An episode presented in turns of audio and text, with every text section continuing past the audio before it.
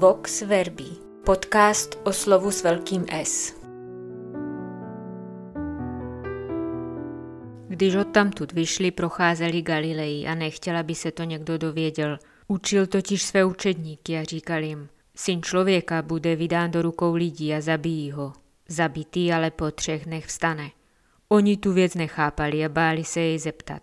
Přišli do kafarná a když byl v domě, ptal se jich, co jste to cestou diskutovali? Oni ale mlčeli.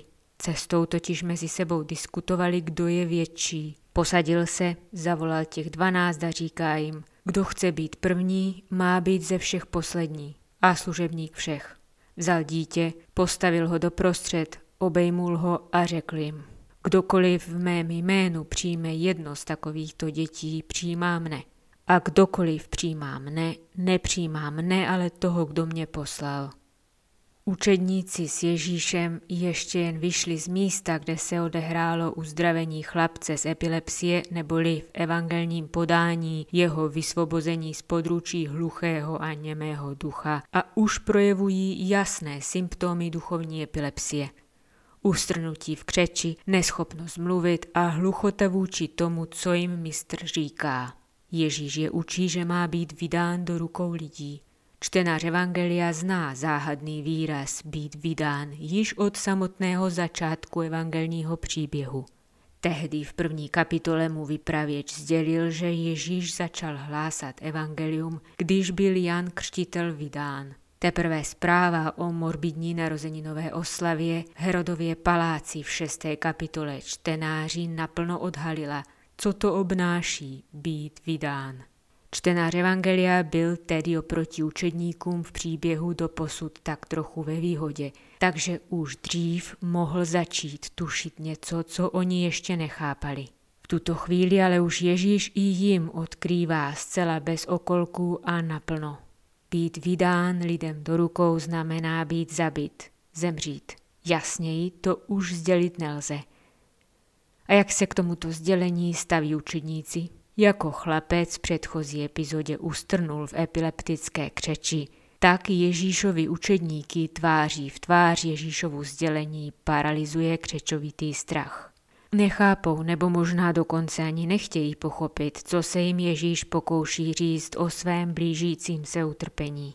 A navíc nedovedou se mistráni zeptat – jak jsme to viděli u chlapce z předchozí epizody ve fyzické rovině, zde jsou to učedníci, koho v rovině duchovní spoutává duch němoty. Společenství učedníků s jejich mistrem v domě bylo dosud ve evangelním příběhu vždy kontextem, kdy se učedníci Ježíše doptávali na to, čemu nerozuměli, a on ochotně vysvětloval. Dnes se ale na nic neptají, a když se mistr ptá jich, mlčí. Zacpal jim uši duch hluchoty, takže když Ježíš cestou mluvil o svém utrpení, oni si mezi sebou mleli něco o prvních místech.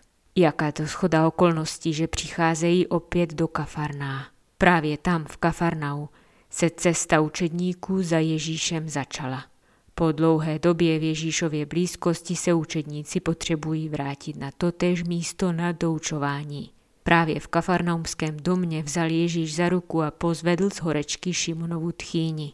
Partě větrem ošlehaných rybářů, kteří právě vykračovali na cestu za slibním rabim, byla dána za vzor bezejmená hospodyně.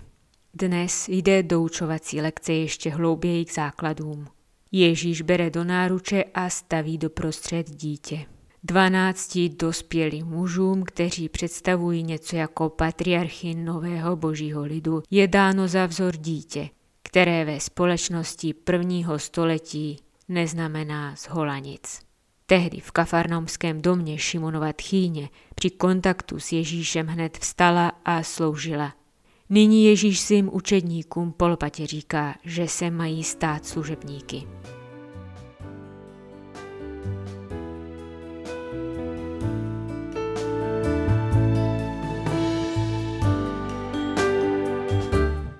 Vox Verbi z nakladatelství Paulínky. Připravuje a hlas slovu propůjčuje sestra Anna Mátiková.